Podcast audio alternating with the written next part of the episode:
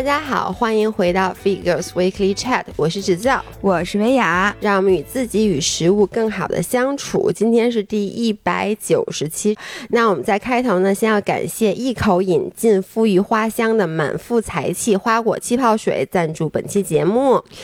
我必须要给你鼓掌！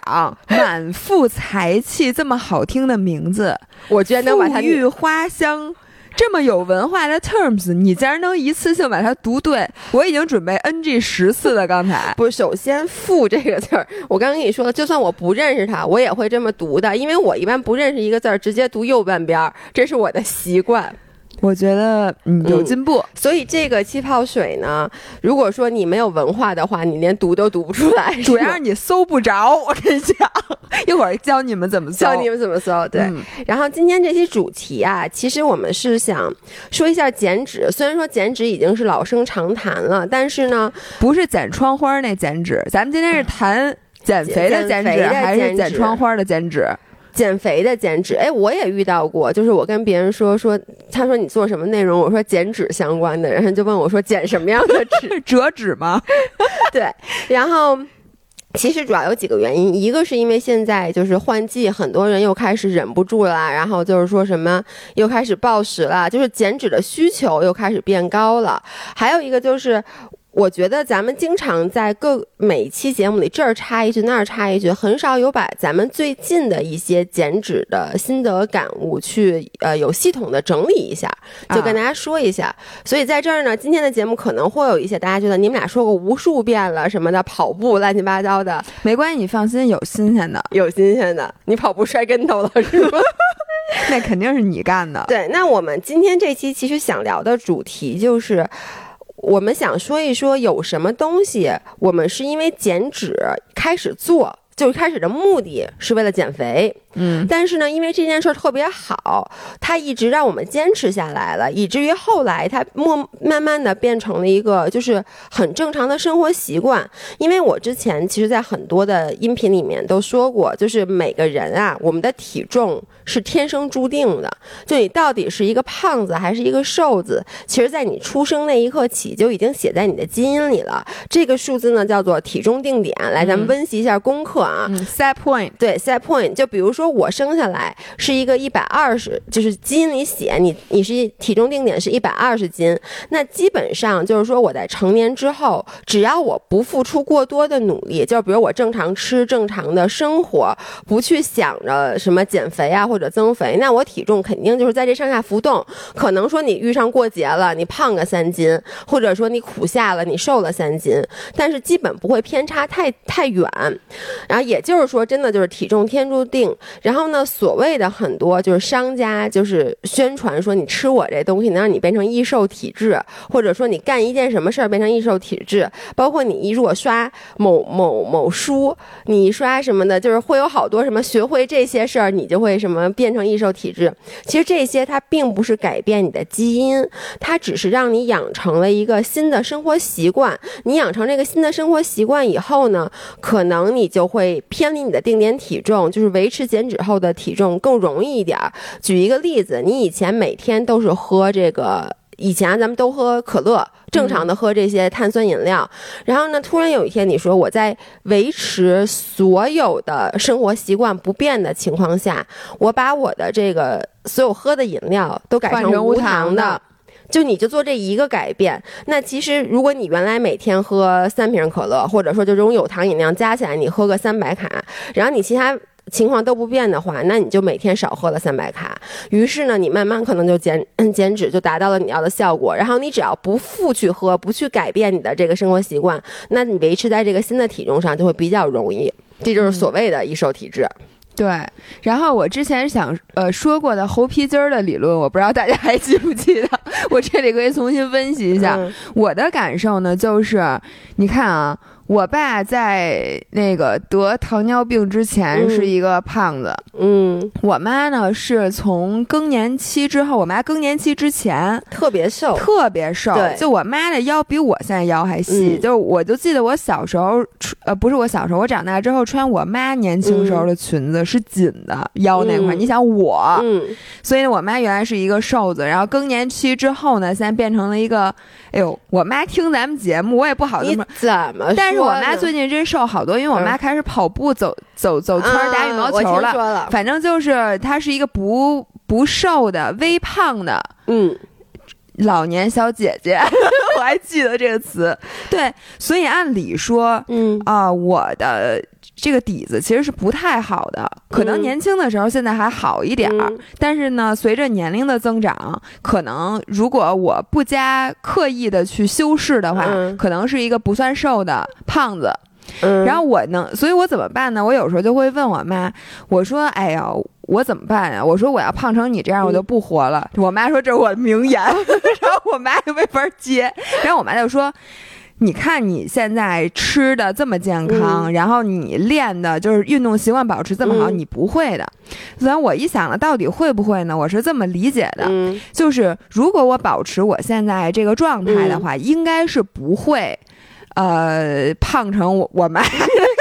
我天呐，不会胖成我妈那样。但是呢，你这就感觉呀、就是比如你的体重在你体重定点，你拴一根皮筋儿，嗯然后呢，你现在开始往远处拉，嗯就是往这个偏离体重定点的这个低处拉。然后你可以保持在这儿，嗯但是你永远会感到这个猴皮筋儿给你往回拽的拉力。那个对，对，所以你这这就是你一个个人的选择。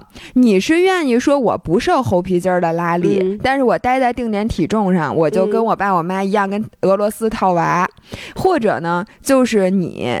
呃，偏离一些体重定嗯。点，但是呢，你要时时刻刻感到猴皮筋儿的这个拉力。嗯。然后，在我现在想明白了一点，就是我最开始刚减脂的时候，嗯。我是觉得人生没希望了，嗯，因为这两者其实都很痛苦。我记印象很清楚，就是你在减脂大概半年的时候，你体重掉了挺多的。当时就是，我第一次减脂特别成功的那次，对其实你其实这一辈子，我咱俩也是说减肥，咱们从高中就开始反反复复说，那次是你第一次就认真的开始减脂，并且持续了半年。能是找到窍门了。对，然后呢，有一次你就在跑步机上哭了。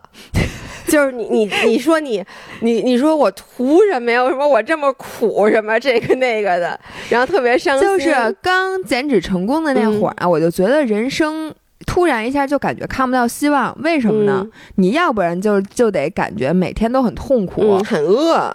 对。但是呢，你可能身材能保持在一个嗯不错的的这个地呃嗯满意的这个感觉，或者呢，你生活满意了，嗯你体型又不满意了。嗯反正要不就过程满意，要不就是结果满意，嗯这两个只能二选一。嗯然后我就觉得很痛苦。然后后来现在已经得有一年半的时间了，我觉得嗯我现我保持我现在体脂应该已经快两年了。我那嗯天翻，就是说我现在是什么感觉呢？嗯是有有有一种游刃有余的感觉。嗯那天我问了我那个骑车的小伙伴一个问题，嗯我在这里也想问问你啊，嗯就是说，如果你现在所做的一切事情嗯。都和减肥没有关系了，嗯。或者它可能还能让你胖点儿，嗯，比如说运动，嗯。甭管你现在从事的任何一种运动，嗯。划水啊、嗯。柔术啊，像我的跑步、骑车、游泳，嗯。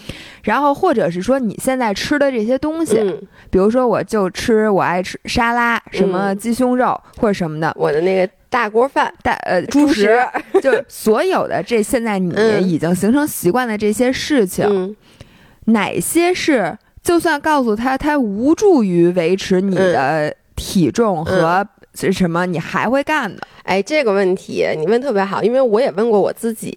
嗯如果你是在一年前甚至嗯两年前问我这个问题，我觉得我会给你很多很多答案。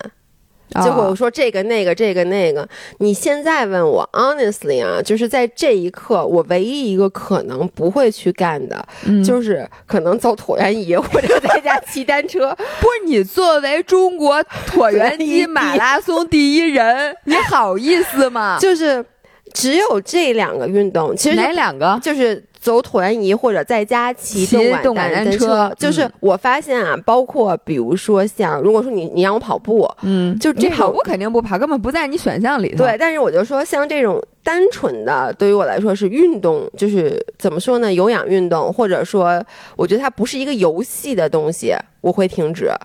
嗯，但是，就是你刚才说的划水、滑雪、柔术，这个我现在已经完全不跟体重、跟消耗挂钩了。嗯，就是单纯是因为我太喜欢干这件事儿了，甚至哪怕你跟我说说干这件事儿，你可能需要稍微长胖一点点，我都能接受。就举一个很简单的例子，柔术，我去年我现在的体重比我去年最低的时候嗯重，但是呢又比我之前那个重的时候又轻一点儿。嗯其实就因为我去年不是有段时间特别瘦嘛，就是累的搬家什么乱七八糟的，然后呢我又停了很久的柔术，然后我突然一回去，那个时候我不到六十公斤，可能最低的时候是五十九点多。嗯我回去上柔术发现，哎呦，那就是挨打，那真的是以前我那种耀武扬威的劲儿全没了。然后哎，呢，所以你让一个体重五十公斤出头的人去打柔术，你是什么居心？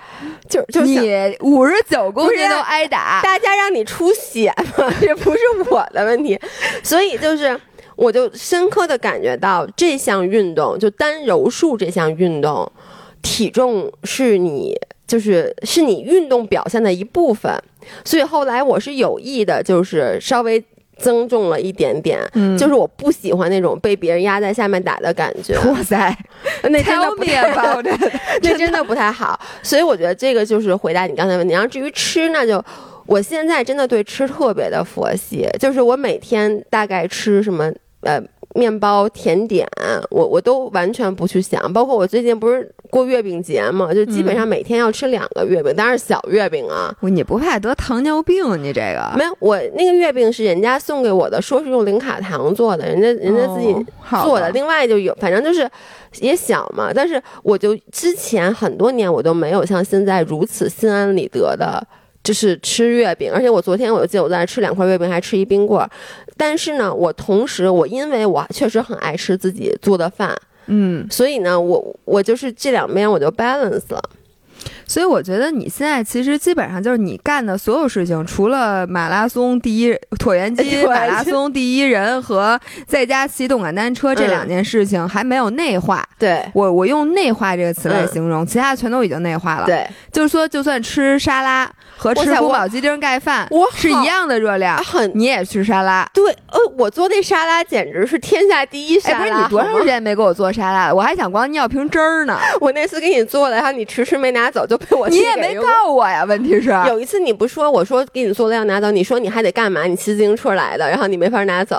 得了吧，根本没有这事儿，这是你自己 implant 到在你反正我肯定是给你做了，没你关系。这今儿能不能再给我来一瓶吧？可以，可以。你说的啊，好的，所以就是吃沙拉，包括 Wagas，就是你知道，很多时候你问我想吃 Wagas 还想吃海底捞，嗯我可以明确的告诉你，百分之九十九点九的情况下，我的内心是想吃 Wagas 的，嗯，就所以就就很没没有。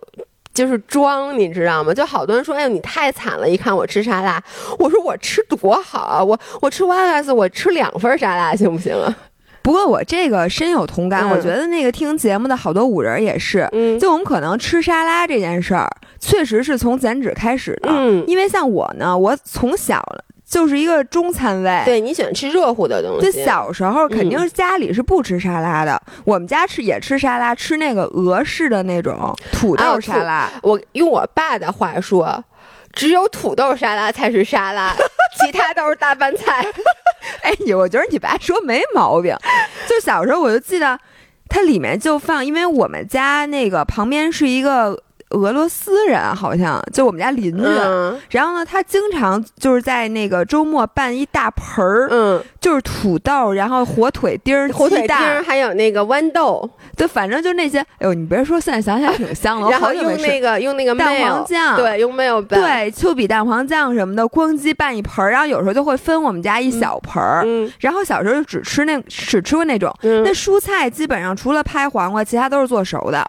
对，所以最开始我在这个减脂初期、嗯。开始做沙拉也不会做，嗯。然后就买那种什么丘比那汁儿，然后随便搁点什么苦菊啊，然后呃，做沙拉的时候还还考虑那个蔬菜的热量，就是嗯哪个菜、什么带一点点淀粉的这菜都不能放。对，这个是问题。如果你要让我吃这一盆沙拉里面只有叶子，那就真是大拌菜了，那我不能接受。然后呢，就就反正吃的时候就想，难道我这这辈子就只能吃这个了吗？嗯然后随着那个现在减脂这件事儿，咱们俩咱们俩已经不怎么提了，嗯但是健康生活方式这东西，逐渐的慢慢内化了，你会发现，哇塞，其实这个沙拉你管它都叫沙拉，但是这个是味儿和味儿真差太远了。对哎，我现在看到有些男同志，嗯说他自己不爱吃沙拉，然后他吃的那沙拉，我简直觉得就是，你就不能把它弄好吃一点对吗？，这个就是我。啊，我特别感同身受的，就是很多人一他们一说，我说哎，咱们吃沙拉吧，嗯他们就觉得我是要只为他们炒。其实现在就我做那沙拉，包括老爷公什么的都都特别嗯爱吃，而且我把它介绍给了我所有的男性的朋友，包括打油术的人，他们都很爱吃。但是他们都评价，就那天有一个哦。我拍那个什么那个，现在可以说了，那个粗颗粒女孩那天，嗯当时我不是那个拍摄的过程，我是在做那个沙拉嘛。嗯做完沙拉以后，我就跟当时那些工作人员说：“我说你们尝尝。”他们一开始都很不屑，他们点了盒饭，结果他们尝了以后，我的沙拉我自己没吃着，一口没吃着，被他们一抢而空。然后有一个那个男的那个摄影师就说：“说你这不是沙拉，你这就是炒菜。”就是因为他觉得好吃的东西就不是沙拉哦，好吃的东西就不是沙拉。就对，就是炒菜。然后我在这儿想稍微跑一下题，我跟大家说一下做沙拉的这个技巧啊。我天哪！首先，如果你这沙拉里面全是菜，谁都不爱吃。嗯就你菜是很重要的一部分，然后但是你先要摸清楚你自己最喜欢吃哪种底菜。比如有的人，哎，我给你们做一个形容吧。那个对于沙拉来讲，那个叶子菜。嗯就是你吃盖饭时候底下那米饭，对，它是一个没有味儿，只提供质感的东西。嗯，如果你光吃菜的话，就是你吃了一碗白米饭。嗯其实你必须要有一些下饭的东西，对就是他接下来要说的这些 toppings，再加上一些料，把它炒在一起，你就可以把呃沙拉类比成炒饭了。对，就是你比如你看，像我，我做沙拉，我先要知道我最喜欢吃那种底菜。如果我今天想吃那种，比如我比较渴，或者今天比较热，我想吃那种呃脆多汁的那种，嗯，那可能你就吃那种罗马草，对冰草或罗马生菜。对，罗马生菜这种，或者那种原生菜，嗯就是 iceberg，它主要是那种就是它的水分含量很大。嗯但是如果我想吃那种就是更有质感的话，我最爱吃的，咱们俩最爱吃就是羽衣甘蓝。嗯，但是我跟大家说，羽衣甘蓝一定要拿油和盐揉一下。揉一下，因为那天我跟一个谁呀说完，他回去做以后，他没揉，他跟我说拉嗓子。嗯，那可对，然后这是底菜，底菜之上就姥姥说了要上那些 toppings。我一般都是这样，我一定要有一份软糯的东西，南瓜、对，南瓜也好，红薯也好，紫薯、紫薯，然后或者说鹰嘴豆。鹰嘴豆，对，就是嗯。这种，它其实是提供那个沙拉菜之外那种软糯，就是它更，其实就是碳水，嗯。碳水的那种质感。然后接着要有一份蛋白质或者说脂肪，那你不管是加牛肉也好，鸡肉也好，但这个肉不要加白肉，要加那种有味儿的肉，就是最好是本身是有一点味儿的肉。但是其实那鸡胸肉你烤一下放里边儿，它和和上沙沙拉汁儿，它也是但你看有味儿，的。我之前自己烤鸡胸，我一定会。就是腌制一下，就是放点什么酱，哦然后咱们买的那个，咱们包括直播间卖的那些沙拉，它本身都是有一点点味儿的，它是是是，对对，然后呢，加一份 protein，然后接下来呢，一定要有一个脆的东西，嗯，就特别 crunchy 的东西。我觉得比较好的一个是我现在加的椰子片儿，哎呦，椰子片儿特别好。吃。还有就是有时候我会买那种叫什么，就是那个一呃墨西哥的那种薯那种三角的那个玉米片我给它那种捏嗯碎了，嗯放在里面。但是就是你吃的时候，你想啊，它有菜，然后有软糯的，然后有 protein，就是那种比较可能口感我有时候会撒一把那个杏仁片儿，啊，对对，都可以。嗯然后呢，我一般还会加一加一个那个坚果。坚果，因为为什么？呢？是因为坚果里面还带一些蔓越莓干儿啊什么，就你最后一定吃沙拉里面一定要有点甜甜的的东西，没错对没错，像蔓越莓干儿、葡萄葡萄干儿，干儿、然后还有那个无花，果干儿或者无花哎果，对，都可以。就那些。然后呢，坚果的话，我觉得啊，其实对我来讲，嗯核桃是最好吃的。你是爱吃小胡桃，都不只是核桃啊，小胡桃太贵了，我舍不得搁在里头嗯，你就搁里头找不着了。哎，我最爱吃的是榛子，哦，榛子，这就是为什么我喜欢。我从来都是放一包每日坚果，哦因为这样子就什么都有了，你知道吗？对，咱们这儿是教人做沙拉，但你看提到做沙拉，这就是一个。你不觉得现在大家也越来越会做饭了吗？就因为在减脂之前，其实咱们对做饭是一无所知的，因为不太需要自己做饭。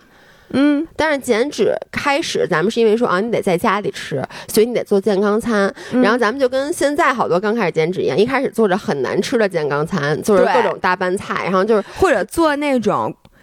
呃，看起来很很好看，嗯摆盘儿很好看，但是吃起来没人爱吃的东西。就是绿绿的一朵一朵的西兰花，搭配红红的什么那个小番茄，就那打开以后那个 bento 的那个饭盒里面一层一层一层的，看着很好看，但其实每一个东西都没味儿。然后就希望，哎，你赶紧给吃了，这样我吃点别的。对，就是一开始是这样的，但是到后来，其实你在这个过程中，你就慢慢的要摸索，因为谁也受不了天天吃呃清水煮西兰花。但后来我发现，只要你在锅里炒的时候，不是放一点蒜，然后把西兰花和鸡肉一起炒，最后放一点那个 teriyaki sauce，这你这不美式中餐吗？标准的。对，就多好吃。其实热量你因为加了这些调味料，乱七八糟的，可能一一道菜多个三十卡、四十卡，但是你就一下这个就变成一道大菜。我能跟你说，我现在因为可能从减脂开始，这个口味啊，最开始是不适应的，然后现在呢，就以前吃的东西，现在反而不适应了，真的嗯特明显。对，就是你说外卖，我爱不爱吃？我也爱吃，但是我我吃一天外卖之后，我真的就觉得，哎呦，盐太多了，油太多了，以至于你现在就是。真的就是国家推荐的那个什么六毫克每天的那个盐摄入量，嗯我发现我原来觉得这简直是不可能的，嗯太少了。因为我觉得好多中国人啊，就是油的控制，其实你比较容易控制。呃，你就说我不吃这油了吧唧的那个那个东西，其实容易控制，但盐是很难控制的。是的，因为对于中餐来讲，精髓就是盐。嗯，如果你一天吃三顿中餐，包括早餐，你嗯会发现你盐基本上很难控制到六毫克以内。，对，这个在此插入一个小故事，就是好多人说味精，嗯，说味精什么容易让人头疼、让人不舒服，就味精有害，但后来又证实味精没害。但这个故事最开始是怎么起源的呢？其实就是在我记得七几年还是六几年忘了，七十年代是六几年我怎么觉得味精这故事咱讲三遍来的？哦，是吗？啊反正我就在在此再跟大家说一下，就再继续辟谣味精。对，就辟谣一下味精，就是当时有一个人给这个卫视呃一个特别著名的医学杂志写信，嗯就说其实这个味说什么吃完中餐因为味精加多了，然后特别难受什么的，最后其实被辟谣了，是因为中餐太咸了，就让他不舒服的那些东西不是因为那个味精。你就想美国那中餐，妈呀，那哪是中餐呢？那真的就是中餐的盐再乘以十，我都觉得。所以你说那个老美，他们其实主要问题就是一个是糖分摄入的多，嗯一个是可能高油，比如他们嗯爱吃炸的那些东西。对，但是他们好像真没盐的问题。然后我觉得，如果是中国人要控盐的话，你必须得能接受西餐和沙拉，因为你看嗯沙拉是不搁盐的，对，在你那酱里面也有，但它比较容有一点点嘛，就很很少嘛。然后呢，你吃西餐其实是盐的摄入是非常容易控制对的，但是你发现你一改到中餐，嗯。基本上就很难。你想，你又不搁其他的调味料，你你如果既没有油也没有盐，嗯，这个东西它就不太容易吃了你。说完以后，我想还是搁味精吧，不然 光搁味精都太恶心。你吃过味精吗？啊，特别就是搁恶心嘴里啊，吃过吃过，那那那那那，我以前小时候其实是不吃味精的，啊包括我现在小时候，咱家长都不让放味精，就觉得味精这东西有毒。包括现在我也不太吃味精，不是因为味精有害，而是就是那味精，如果那东西加多了，那个味儿特特让我特难受。啊，特恶心，对是是是有点恶心。嗯，对，然后我觉得这个是一点想说的，但是我突然想到了另外一点啊，嗯就是我那天去吃饭，嗯然后跟那几个男生一起吃沙拉，嗯然后我发现啊，他们全都不放酱汁儿，就是完全不放，然后跟我说。咱们能不能吃点别的？下回不吃这个了。我跟他说：“我说你把那酱啊搁进去。他为什么不放酱啊”？他觉得我都吃沙拉了，我还不来最健康的，你你懂吗？那怎么不吃土啊？我想说，不是，就是有些人他那个思路啊，嗯他不太对。嗯，就说我都减脂了，今天、嗯我都吃沙拉了，这么难吃，那我就甭放酱了。就是说二和就反正是二和零，那我就零吧，干脆。对对对，嗯但是我就想在这里，如果他们他们有些人听咱们节目啊，嗯我在这里批判一下这个思路。如果你永远都不放酱汁的话，嗯你永远不会爱上沙拉这个东西。对，你不爱上沙拉之后，你吃两顿沙拉，你总得吃顿好的吧？你永远都养不成真正的健康健康的习惯，。这就跟我刚才说，就是如果你每次，呃，我有次在健身房听见那个健身教练跟那学员就说清水煮西兰花。啊然后和鸡胸肉，他跟他说的就是这俩东西都别加盐，都用水煮。啊说因为你加一点就不能加油，说因为你加油这热量不就上去了？就跟他说你知不知道一勺油的热量是一百二十卡，啊！什么之类的。然后说那个也别加乱七八糟的酱汁，说那些酱汁里就市面上卖的酱汁里面都有糖。呃，他这话没说错，但是跟你这沙拉是一个原理，就是西兰花和鸡胸肉，如果你只让我水煮撒盐的话，那我真的吃两顿我就要死了。但是你说你加上油，你就算加上油加上调味料，你最后热量能高出个一百五十卡到二百卡吧？我觉得这真的说多了，因为你不可能那么多。但但是你这东西你就会爱上它，你就想吃它。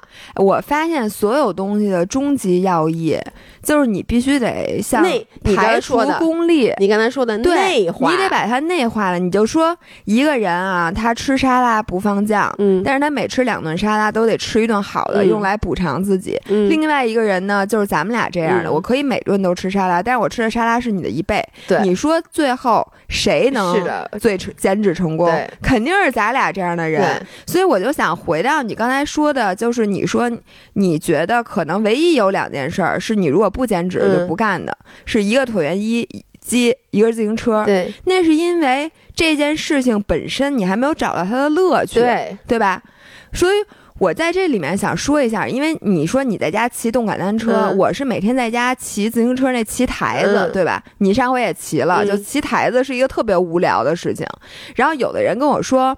说骑台子挺有意思的呀，说你不是还对着那个雪山虚拟的小人儿，然后你在这儿骑吗？我想跟你说，我最开始第一次骑、第二次骑，包括前一个月骑的时候，还觉得挺好玩的。我特别激动，对。然后我还截图呢，就我我一边骑车一边照相。你刚开始骑台子的时候，就是老发微博，没错，我每条微博都有我骑台子，因为我每次骑完台子都觉得这个简直太好玩太好玩了。然后我攒那分儿，攒那个级，嗯。然后一个月以后，嗯，别说连截图都不截，我连那画面我都不带看的。原来呢，我是大屏幕上投的就是那画面，我就对着那画面骑你骑。甚至还把那车搬到了你们家客厅，客厅，我对现在也在客。厅，对，但是你现在是不是同时你就开始看别的了？我早就已经把那个屏幕调的小小的，呃扔在一边儿，呃就看一眼。因为他那个课呀，他说一会儿让你骑，比如说一百八十瓦嗯三分钟，嗯一会儿变成八十瓦，什么嗯踏频多少休息，我就看一眼那个，然后就该干嘛干嘛，就是那个的，我对那个的兴趣嗯没有那么长久。嗯除非人家是在那个线上参加比赛，你可能会一直对着他骑，嗯其他时候不会的。然后我现在又找到了，我真的这这个是我下一期 vlog 里面嗯。会跟大家分享、这件事，儿，真的很神奇。嗯。我不知道谁有这个感觉，就是我现在同时有两个目标，嗯。一个目标呢是就是一个一周得骑四次台子，嗯。然后骑台子本身对我来讲是一个需要特别特别大的心理能量的事情，甚至比跑步机还需要。嗯。因为跑步机，呃，你是浑身都站着，你能懂吗？嗯，因为你得浑身动，然后嗯。你得保持你一直在那个跑道上面，嗯。而且可能跑步这项运动对我来讲已经好多年了，嗯。我就比较习惯了。嗯。但是骑车呢，因为我骑的年头也短，嗯。并且骑台子，就是你上半身都不带动，只有腿动，你明白吗？你我就你可可以上半身，我看是不是有人做推举，什么那测评举，那是动感单车，嗯我那容易摔下来。然后反正你就觉得特别难以嗯坚持，嗯然后你就会产生各种各样的疲劳。嗯有的时候，对那天还有人问我说，什么叫神经系统的疲劳？嗯我在这里解释一下，就是你在运动过程中，你感觉到你的劳累既不来自于你的肌肉。就是说，你腰不疼，腿不酸，手也不麻，背也不疼，哪儿都不疼。尤其是嗯你现在运动正在用的这个肌肉，嗯你发现它一点一点毛病没有。另外一个呢，你觉得你心脏负荷也不大，嗯，你不是说那种啊啊 上气儿不接下气儿，你觉得你马上就要死了那种，就像你跑间歇或者跳 burpees 那种疲劳，嗯。也不是。嗯。但是你就是觉得你坚持不了了。嗯。一般这种情况都是它有一个学术名词叫神经系统疲劳，嗯。就是你有两种情况，一种情况是你在这个运动里面进行的时间过长，这个长度是你不适应的。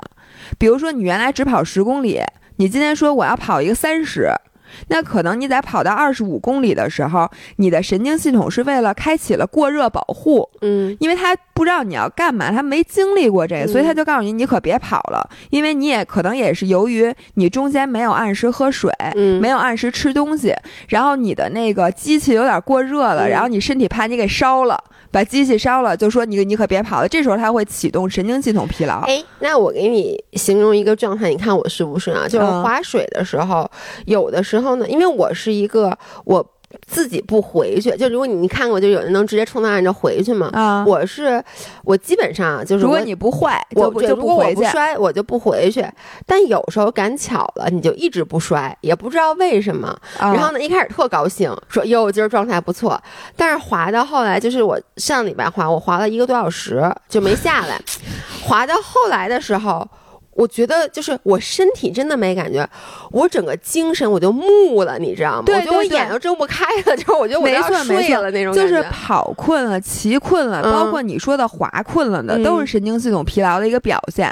就是你的身体没有适应这个时间，对。而且其实你的消耗是大的，因为你需要集中精神，对。你身体需要 coordinate，对，所以就是你身体其实累了，但是你不是说肌肉不行了，也嗯。不是说心肺不行了，其实是你神经不行了。对神经累了，对，这就是神经系统疲劳。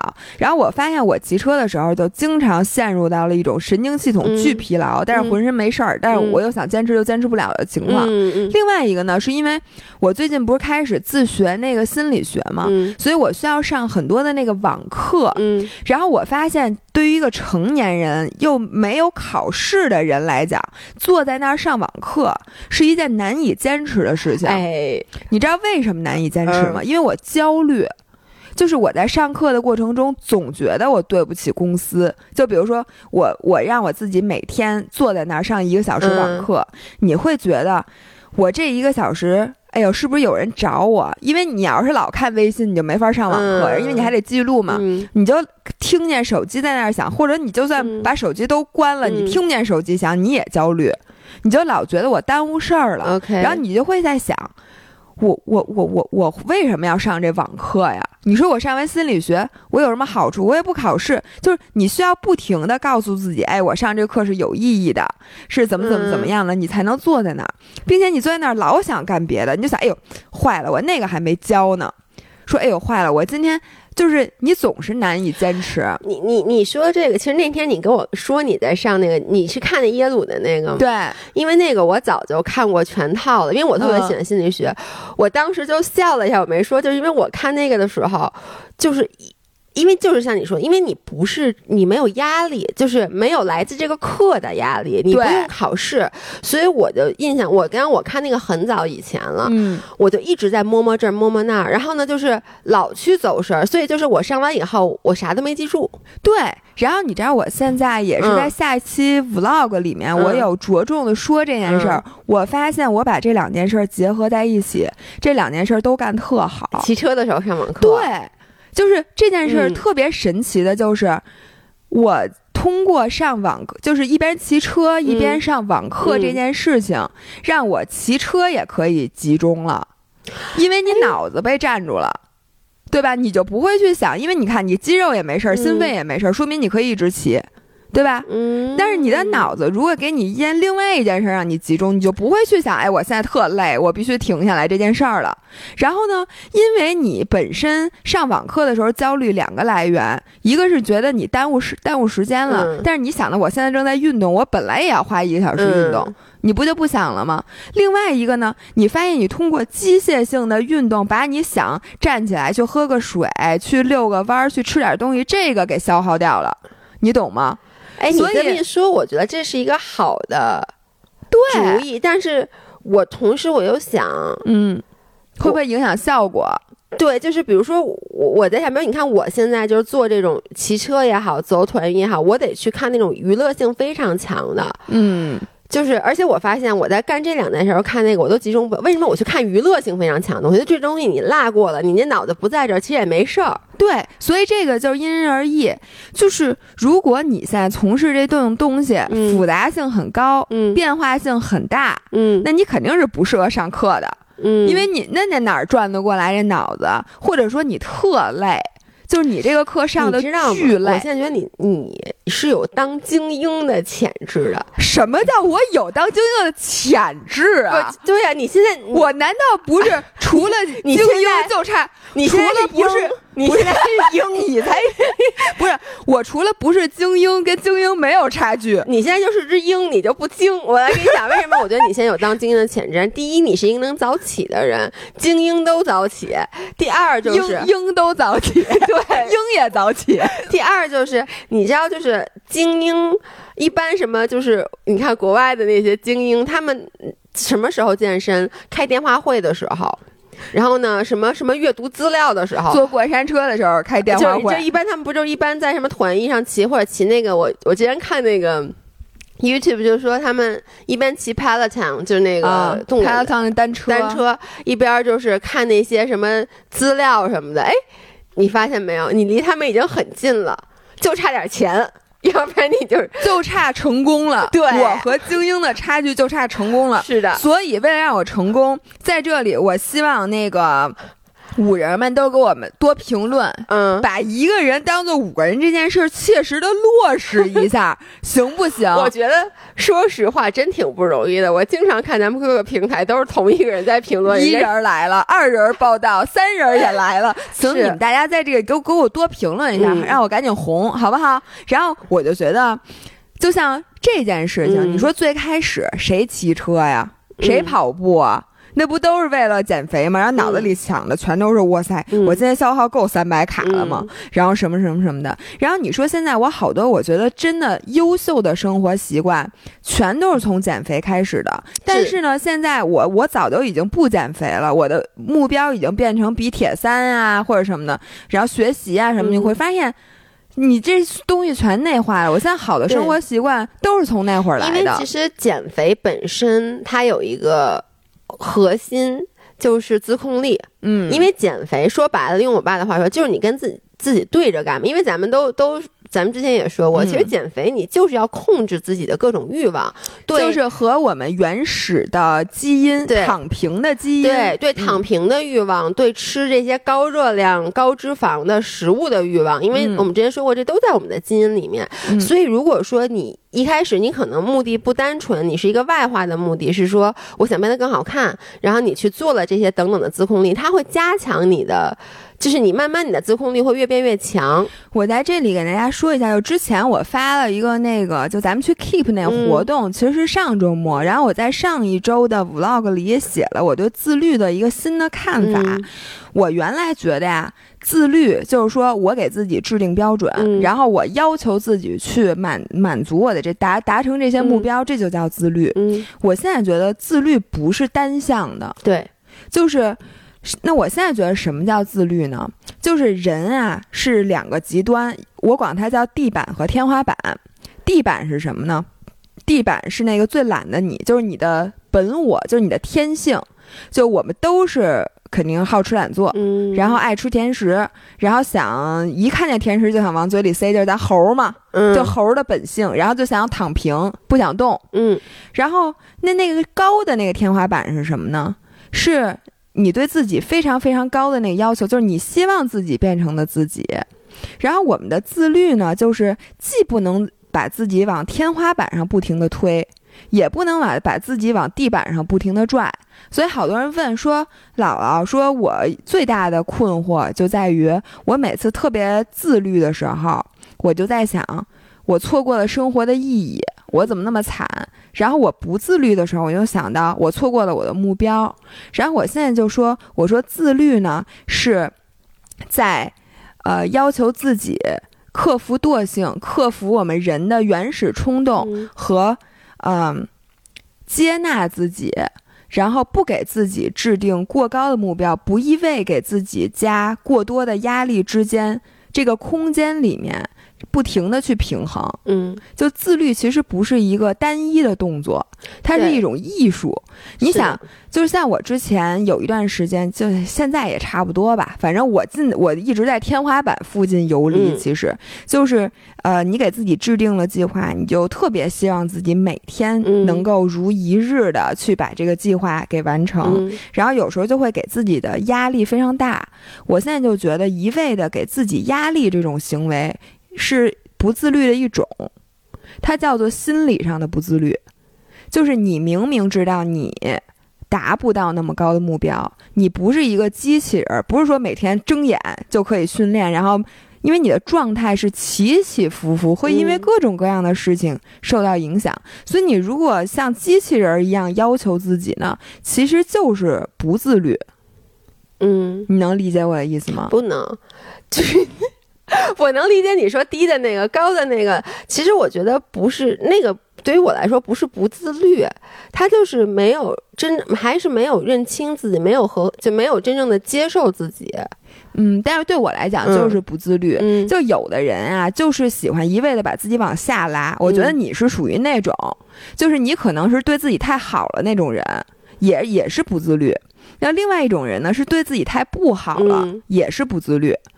因为我觉得真正的自律是说，你让自己能永远在这个空间里面，让自己幸福感最高。就是我觉得你你追求说，我此时此刻我我想吃披萨，我就吃一口，这也是嗯幸福。对我天天看见自己的镜子，我越变越好，我身材越来越好，我状态越好，越来越好，也是一种幸福。嗯但是呢，这两个幸福是互相互相之间矛盾的。对，就是你如果这边幸福高了，那那边就低；那边高了，这边就低。那你什么是最好的呢？是你两头都占一点儿，这样的幸福加总是一加一大于二的，其他两种是相互抵消的。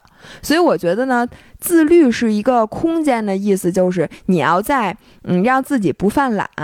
和一味的高标准要求自己，让自己很痛苦，中间找到一个很大的空间，然后这个空间可能每天不一样，它要变化，但是你追求的最终目的是让这两种，呃，叫什么？这两种快乐带给你的总和是最大的。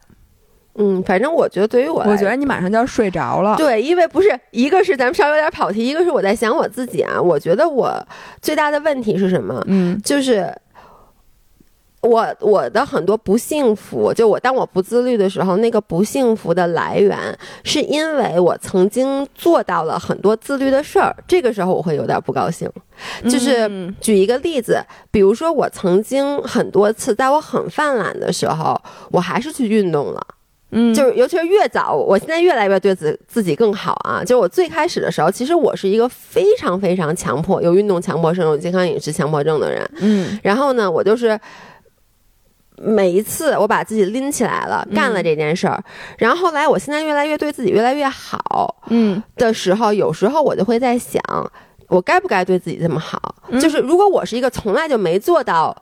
那那那种的人，就我从来就没有考过一百分儿，嗯，那我就觉得啊，我现在得八十是不是也不错，就挺好的了。但因为曾经一度我一直是得一百分儿的人，嗯。然后我现在呢，我就觉得我心安理得的去接受这个八十分儿，就是有点儿跟以前过不去的意思。你知道你缺的是什么吗？嗯你缺的是一些一些客观衡量你到底是该坚持还是该休息的指标。其实这个是最难的，很多时候就是我们嗯都说你要去观察你自己今天身体嘛，因为就是我我发现这其实也不是观察身体，就是首先你要知道你前一段时间是不是练太狠了。就有的人问我说：“姥姥，我如何判断嗯我今天运动，嗯我到底是该练还是不该练？因为我觉得很累。我觉得那你得看你之前一段时间，如果你有计划，嗯或者如果你有手表，嗯你有个检测监测，你会看到，比如你上一周的总的训练量和你上上周、上上上周相比，你是不是一下加量了？嗯如果是的，那很有可能你就是过度训练了。然后你再看一下心率，就比如说我们都说静息心率超过你平时的百分之十。你就应该休息。我觉得很多时候啊，我们需要一些加入一些科学的元素，然后让我们来判断我们现在的身体的状态。我觉得这也是从减脂学的。嗯，你说减脂最开始的时候，我们就只有累和不累两档，对吧？我要不今天就是累，要不我今天就不累。嗯，然后现在你其实随着这么多年训练，你有没有发现你对身体的了解，你的刻度变了？你不只有累和不累两个档了，对，你有可能十个档，然后你自己你就只需要呼吸一下，你就能感觉到我现在身体处于哪个档位上。然后呢，你也对自己有基本的了解，我是哪儿累，然后我现在到底是应该休息，应该睡觉。应该好好吃一顿，还是我今天应该让自己去练？我觉得对身体的觉知是非常神奇的。就是其实就是减脂，让我们对和身体之间的关系比以前更好了。它变成了我的战友。对，然后那个我们刚有点跑题啊，对不起，一点儿都不跑题，哪儿跑题了？说说到了自律，然后那个我们其实是今天还是我们要说那个就是减脂改变我们生活的，但我觉得有一个对于你来说改变挺大的，就是包括做。计划这个，其实一开始你做计划，单纯的你的计划，我看本上写的全是吃什么，嗯，练什么，就只是这两点，这是你的计划。因为一开始你的目的是减脂嘛，但渐渐的你计划里的点加入了，比如说其他的生活的点，然后包括你一开始，我现在的计划都是比如针对于哪天比赛。然后或者我这段时间要学什么东西，对我觉得它加入很多其他的，对，包括我记得以前你一开始就是做这个食物日志，你的目的是说我要记录热量，看看我每天吃了多少卡。但是你通过这件事，你后来发现哦，原来我的身体对某些食物的反应是这样的，对某些食物反应那样，这属于一个额外的发现，就是。因为减脂，但其实让你更加了解了你对食物的反应。对，而且其实你通过减脂，你就知道你真爱吃什么了。对，因为你发现吗？之前最开始啊，你要问我，你说特别，我都爱吃，我没不爱吃的。因为减脂，你逼被迫的从成年人变回了小孩，你需要做出选择了。这时候你会发现，你最难以舍弃的到底是哪个东西？你发现其他的有一些爱你是爱，但是没有那么爱。对，就是像咱们说的，就是在你减脂的时候，因为。只要你想变成那个所谓的刚刚说的易瘦体质，你势必要做一些牺牲。就只要比如说你把那猴皮筋儿往下拉了，对吧？那一直往那边往回往回拉的时候，你肯定有些东西你需要去控制。那这个时候，你到底是哪个东西是能让你去做放弃的？这个是你在减脂以后慢慢就学会了。就比如说通过减脂养成的生活习惯，有一个就是。一个是我现在特别爱吃沙拉，而且我现在就是像你说的，吃不了那种高油高盐的东西，像魔芋面啊这些东西，就是我现在是真的就已经变成爱吃这个东西了。嗯，因为我就觉得它吃完了以后让我觉得身体特别轻，不像吃完碳水特别困，就吃一大碗面条特别困。然后还有一个就是结合我这次不是要出去玩嘛，嗯，我就发现自从开始减肥以后，第呃最开始。我的一个特别大的变化就是拍照，以前我出去拍照都是游，也不能说是游客照吧，但就是你往那一站，然后呢就是拍一张照片。后来我不是开始练钢，一开始减肥不是开始练钢管舞吗？然后上哪儿都爬管上，上哪儿我都。你知道真的到哪都找电线杆儿，你知道吗？就是我记得曾经一度，我只要是出去玩，每一张照片没有头朝上的，全部都是大头朝下的。然后这是那个练钢管舞那个阶段。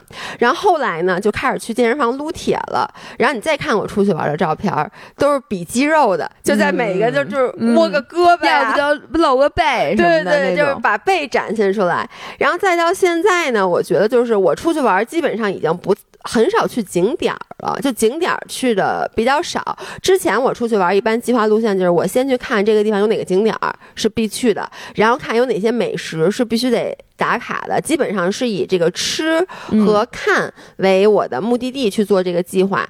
但是现在呢，我我。就是一个是你开始告诉我说那句话，我一直在反复的说，就是认识一个城市最好的方式就是在里面跑一个步。嗯，所以我基本上去，如果是去像原来去云南玩，就是去这种城市型的。旅游，嗯，我都会问问你。如果你去过，我肯定是问你，或者问问别人跑步路线。对，跑步路线有哪个地儿可以边跑边玩？其实那个跑步真的配速也非常慢，而且你就跑两步就吃一口这个，吃一口那个。但是整个的你的状态，你这是一种你旅游的方式。是因为以前你看我出去旅游带的都是什么大花裙子，就是照拍照那种的，同感同感，对吧？然后就包括什么包臀的什么各种东西。然后现在出去一水儿，基本上一半儿都是运动。的运动服、运动鞋，嗯再也不会出去玩儿。我记得以前还带什么那个坡跟儿鞋什么的，那现在是完全不可能的了。然后呢，再有就是很多的旅行已经越来越多的就是以运动为目的的旅行的，比如说我记得，呃，就是在那个疫情之前，我基本上那一年出去玩儿了三次。两次是去潜水，嗯还有一次是去滑雪。嗯然后去年一年呢，去去云南，我基本上去之前我就会问你，哎哪儿能骑车什么之类的，然后就已经开始去构思。其实你想的是你要去那儿骑个车，然后包括我去年就是去滑雪嘛，嗯然后像现在虽然国门没开，但是大家我们都已经开始策划说冬天咱们今年去哪儿滑雪，就是你的这个 trip 的目的，包括马上要去露营，你的这个旅游已经。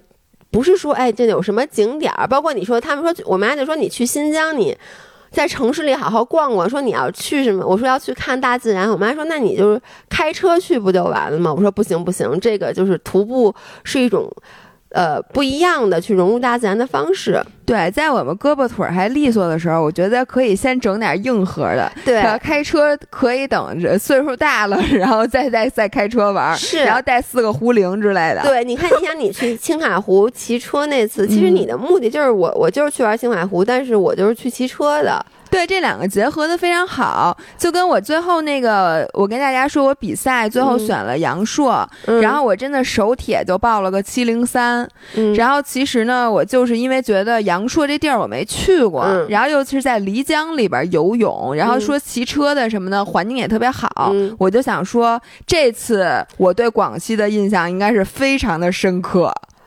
也不知道是好还是不好，主要要看你比赛的过程是什么样的。我我我觉得我就把这个比赛当做一个不一样的体验。然后我觉得无论如何，它肯定是一个非常精彩的回忆。然后我这里预先说一下，我还没有想到有什么办法可以拍摄，因为你必你就是游泳的时候你不能拍。然后如果你把 GoPro 绑在你的骑自行车上的时候，你在跑步的时候，你很难说一下子就把它卸下来拿走。它会影响你的。我只能要不就带俩，带一个那个就，但是无论如何游泳都拍不着的。对，但是我觉得你到时候拍 vlog，其实大家也不不需要说你整个比赛全程哎，带着。对，就对跟我发现我拍滑雪 vlog，没有人要去看我滑雪，他们目的是看我在东北吃了什么，就是他其实更多想看你生活上的那些东西。嗯，可能我已经紧张的那个语无伦次了。对他真的是那个姥姥昨天跟我说，说你前一天晚上没睡好觉什么的。我真的，我就在想，我要在一个大江里边游一点九公里，再骑九十公里自行车，再跑一半马，我还能活着回来吗？我还妄想着当天要退房，结果呢，我那朋友跟我说。你说你是不是对你自己的完赛时间有什么错误的预期？你还要退哎房？，这种比赛一般得比多长时间啊？但是他们跟我说，我可能比个，哎，那天跟我说多少个小时来着？六个小时。但我觉得我反正六七个小时肯定回来了。妈呀！我真的是，而且你知道，你现在说这话的时候，我还恍如隔日。你你知道，咱俩还没做博主的时候，那时候你嗯还在那个外企上班的时候，有一次你就跟我说，你说你知道吗？我特别想比一铁三。啊我当时就觉得，就是就感觉我跟你说，你知道吗？恍若隔世，不，当时我就觉得你就随口一说，就就有点像我跟你说，我说，哎，老伴儿，我我有一天我想我要参加奥运会，对，或者没有，就是说，比如说我我的梦想是去外太空，就是、啊、去登月。对，就是一个特别遥不可及。因为当时的你还穿着那种一步裙儿，你当时就那种的，然后嗯你当时的运动就是瑜伽，然后你当时跑步跑最远一次，我记得是在跑步机上跑了一十公里。啊，然后特高兴，赶紧发朋友对，圈。然后你跟我说说什么？你们同事什么有有有几个练铁三的什么之类的？嗯上面有一群，你说你进了那群，说因为你希望说我我打算开始学学游泳，因为当时你还一点自由泳都不会。对对，对说我要有朝一日去比铁三，我就觉得这件事是不可能的。是的，但是你现在真的已经坐在这儿，开始跟我说你第一场比赛要比一大铁了，我我不是大铁，是半程半程大铁，但我的嗯心里就有一种真的有一种感动，就是说。其实你说减肥这件事儿最改变咱俩生活方式的，就是彻底的改变了咱俩的人生。我觉得你这句话说的太对，真是彻彻底底、彻彻彻彻底底底底，就不能再彻底了。对，你想，我觉得如果大家有同感的话，可以给我们留个言。我真的觉得是你的，你整个人，包括你的信念，你的整个的生活方式，你的这个热情的来源，对。所有的事情都不一样了。对，就是你想，我记得当时咱们在辞职之前，就还在上班那会儿，大家都刚刚开始减肥，但那个时候咱们的。就是比如约会，咱们约出去玩都是去夜店，然后呢，咱们幸福的来源，当时就比如你，我记得咱俩逛商场，然后每次咱们出国就买一包就特高兴，还给你发，我说说这个包什么特别好看，就是那个时候你的消费理念是完全不一样的。我记得我刚开始健身的时候。我我说这运动内衣三百多块钱一件儿，我就觉得简直不可思议，然后就觉得只舍得买那个几十块钱的，因为我觉得运动需要买那么贵的衣服吗？我每天就穿它一下，然后它也对，没人看我。然后我最后想说，就是我相信很多人就觉得咱俩特别凡尔赛，嗯，就说你们俩是现在已经到今天了，然后你们俩回首觉得它改变了我们更多。可是对我来讲，减脂还是一个很痛苦的事儿，我还在慢慢的这个、嗯这个坚持的过程中。然后我这里面想用那个梁文道的一个观点，然后来最后收一下尾，就是说。收啥尾啊？我还没说广告呢，我知道，我知道这是想收尾你别别着急，别着急啊。就嗯是他的意思是说，就是说很多人呀、把读书当做一种标签儿。他当时在说读书，嗯就很多人觉得读书是一个人设，嗯然后他就觉得说这读书是什么人设？他不是很普通的事情吗？嗯但是他说这些人也好，因为你觉得读书是一个很装逼的事儿，嗯有的时候你会为了显示自己是一个读书人去读书。他说你不要觉得这件事儿有什么不好，这件事儿非常好，因为呢这是一个你逐渐内化的过程。你很多时候装着装着装着，你就成真的了。是啊，最开始大家都是装着爱运动，说实话，嗯我也是这样，我就觉得我必须得爱上运动，要不然我这人都不好意思跟别人打招呼，而且我又要当博主。我们最开始当博主的时候也没有那么爱运动，包括我是两年前录音频，我还说我觉得痛苦大于幸福。嗯，那不是两年前，大概是今年年初不不不，不是不是去年。那就去年吧。对，嗯然后呢，你会发现，你最开始你没关系，你就装，嗯。你就每天从外表上就是要强迫自己去嗯。干这个，强迫自己去健康的饮食，买无糖饮料，对吧？嗯。因为这是一个生活方式，并不是说你喝一无糖饮料你要节省多少热量，这个就是你爱惜自己的身体，或者说你 clean eating 的一部分。你知道你刚才说那个话，我我觉得特别对，就是爱看书这个人设，好像以前都被人也不是诟病吧，大家就会嘲笑你。但我就想说，你书是不是看了吧？对，你你你你你就即使我我的看书的目的非常的浅显，我的目的是为了我在某一次，比如跟别人聚会的时候，我能显摆一下。嗯，但问题是，你显你你你得把这知识得先得到手，你才能去显摆，对不对？对最后那知识是不是你的？那它还是你的。所以我就觉得，为了发朋友圈去跑步，我完全没毛病。那是不是你跑的吧？对，而且我一直都跟大家说啊，就是运动，嗯比如说你一开始觉得它很痛苦，你找什么样的运动？我觉得有能够有有。能够表现的运动，嗯就是能够让你能晒的运动。你看，一开始我从小体育这么差的人，我是嗯通过什么运动入的坑？我通过钢管舞。嗯因为钢管舞是唯一一个，我觉得只要你一发朋友圈，那底下那点赞和留言，就我记得当时我发别的都没有人留，我只要一发一个。钢管舞的一个，大家都留言，因为大家觉得这东西很新奇。当然了，跟我的想法正相反。我觉得这是最不适合发朋友圈的运动。我，但是我觉得它，因为它其实是一个非常力量型有的运动嘛人觉得它适合发朋友圈，有人觉得它不太适合发朋友圈。反正我觉得就很适合，而且就是当时大家都会说啊你好厉害，其实一开始就是一个很虚荣的状态。对，但如果我一开始没去练钢管舞，我现在还没运动，因为我一开始是我的性格是如果你当时。选择了抡大锤啊，然后那个特别苦的什么，就比如，因为一般人，我记得最开始我也说我要不要去健身房嘛。如果我的第一步选择健身房，我一定是退坑的。有可能就是嗯我不光钢管舞啊，就是说，当然还有舞蹈嘛。就是不管是，我觉得就是你看，先选一个。就是你说外不内化叫什么？就是肤浅，你就选一个最能展现，就是对，如果这个可以是你动力的话，对是你动力的话，我觉得这是一个，其实慢慢的它就变成你的习惯了。对，然后嗯我觉得 clean eating 其实就是找一个好喝的气泡水儿，对吧？无糖的气泡水儿，我觉得这件事儿非常的重要。对不对？其实我喝无糖饮料已经很久很久很久了，就应该是比你们都要久，因为嗯，我出我是十七岁出国，出国之前国内好像是没有无糖饮料，那时候好像没有健怡可乐。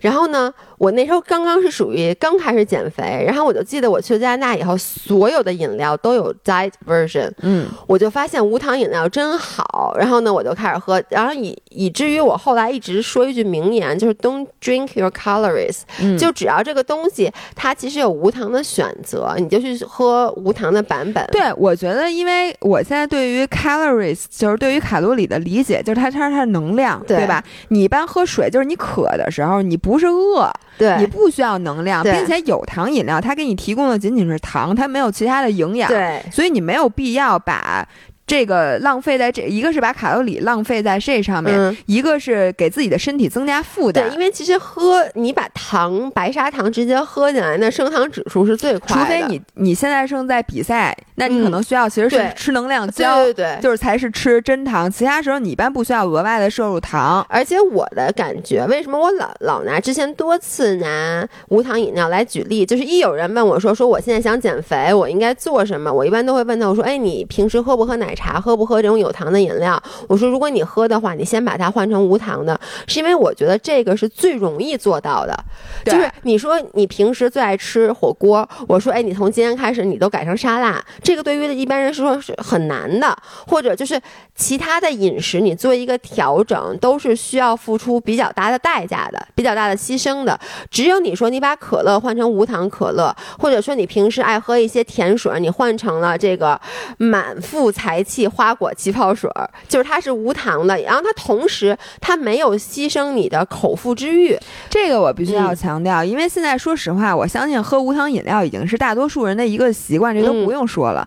但是呢，无糖饮料你不能总喝一种，因为那个口味儿你会觉得不好喝了，就喝腻了，没有变化了在。市场上，其实无糖的那个气泡水很多，对，但是他们口味，比如说啊，就是白桃味儿，基本上是每一个品哎，牌的。标配，对，嗯就是它其。我记得我第一次喝白桃味儿气泡水的时候，我我说啊，好好喝，惊为天人，惊为天人。但是你其实后来发现，每一个牌子都是白桃味儿，就是喝腻了嘛。喝腻了，它会嗯比较单一。但是满腹才气的这个气泡水，它的这个。呃，味道特别的新颖，因为它采用了叫做花香果味儿的口味儿。嗯，就比如我特别喜欢的这个，是我最爱的是这个木槿黑莓。我发现我爱喝所有就是梅子味儿的梅子味儿的，尤其是嗯黑莓是我最喜欢，因为小时候我特爱喝黑加仑，哦，就是我喜欢黑莓味儿的气泡水。但这个呢，就是。它还有花香，就是我那天给老爷公还喝这个气泡水，打开以后，我跟他说：“你先闻一下，就这个气泡水，因为它那个气泡的 bubble 特别的大，嗯然后你一打开那一瞬间，就可以闻到那种非常香的木槿花香。木槿花香是什么香呢？在这儿肯定很多人不知道。嗯，我我就不太知道哎，，你当时去海南骑车，是不是两边都是木槿花啊？那叫木棉花啊，那叫木棉花。呃，我还说你怎么没带下摘下来尝尝？木槿花它其实那个味道有一点点梅子，然后有一点点那种苦杏仁儿的味道，哦，那非常清爽，非常的清爽。对，然后喝这个气泡水的感觉就是它的层次非常的多，就你刚喝的时候，因为你。闻的味道其实你是带着那个花香，然后入口以后呢，又有那种非常浓的这种浓郁的黑莓浆果风味儿，然后反正喝到嘴里就是它的层次感很多，而且我喜欢那种大气泡，嗯就大气泡其实是可以把味道更多的带到你的口腔里。哇，好家伙，这我之前没说过吗？就是气泡是可以加，就把味道在你的嘴里的这个层次感去提升的。没从这个问题想过。嗯，我是觉得它那个玫瑰味儿的，因为我特别爱喝玫瑰的饮料，然后我用那个香水儿什么都喜欢玫瑰的。玫瑰的，对，所以它这个草莓玫瑰的这个就挺适合我的。然后我的感觉是说，有一些气泡水儿啊，它那个气儿特别不足，就跟没什么气儿；有一些气泡水那气儿过足，嗯喝到嘴里是涩的，就是苦。嗯，就你知道那种，就是有一个那德国牌子，那就就特色。然后这个它那个气儿加的，我觉得那个量对我来讲是正合适的，并且它那个味儿调的吧，就是非常适合我的口味，就很清淡，然后又有花香，有一点点玫瑰的味道，啊，一有点点草莓的味道对道。，所以我觉得这个气泡水喝起来非常舒服。我觉得这我我都知道你肯定是最爱喝这个，因为这个它其实口感是更加偏甜的，就是嗯满腹财气他们家气泡水其实整体不是那种很不甜对，不对，但是这一款是比较偏甜的，所以如果你喜欢喝。甜味儿的气泡水的话，嗯那我觉得就去选这个草莓玫瑰的。然后呢，我还要说一下，就是它的另外一个口味，就是因为咱俩特别喜欢喝姜茶，对，就是我小我特别奇怪，我小的时候是一口姜都不吃的。哦你小时候吃姜吗？没印象，就是吃吃吃大闸蟹的时候吃姜，就是你知道，小朋友会对很多的这种比较。就是辛辣的味道会很敏感，就是小时候，就是说每一个人基本都是 super taster，、嗯我们对苦的味道和对辣的味道是尤其的敏感的，嗯在你是儿童的时候，所以小时候我是一口姜都不吃的。然后呢，不知道为什么我现在，你看我经常冲那个姜茶，然后我做饭也是，我喜欢放姜，然后甚至我会煮各种什么姜的那些东西。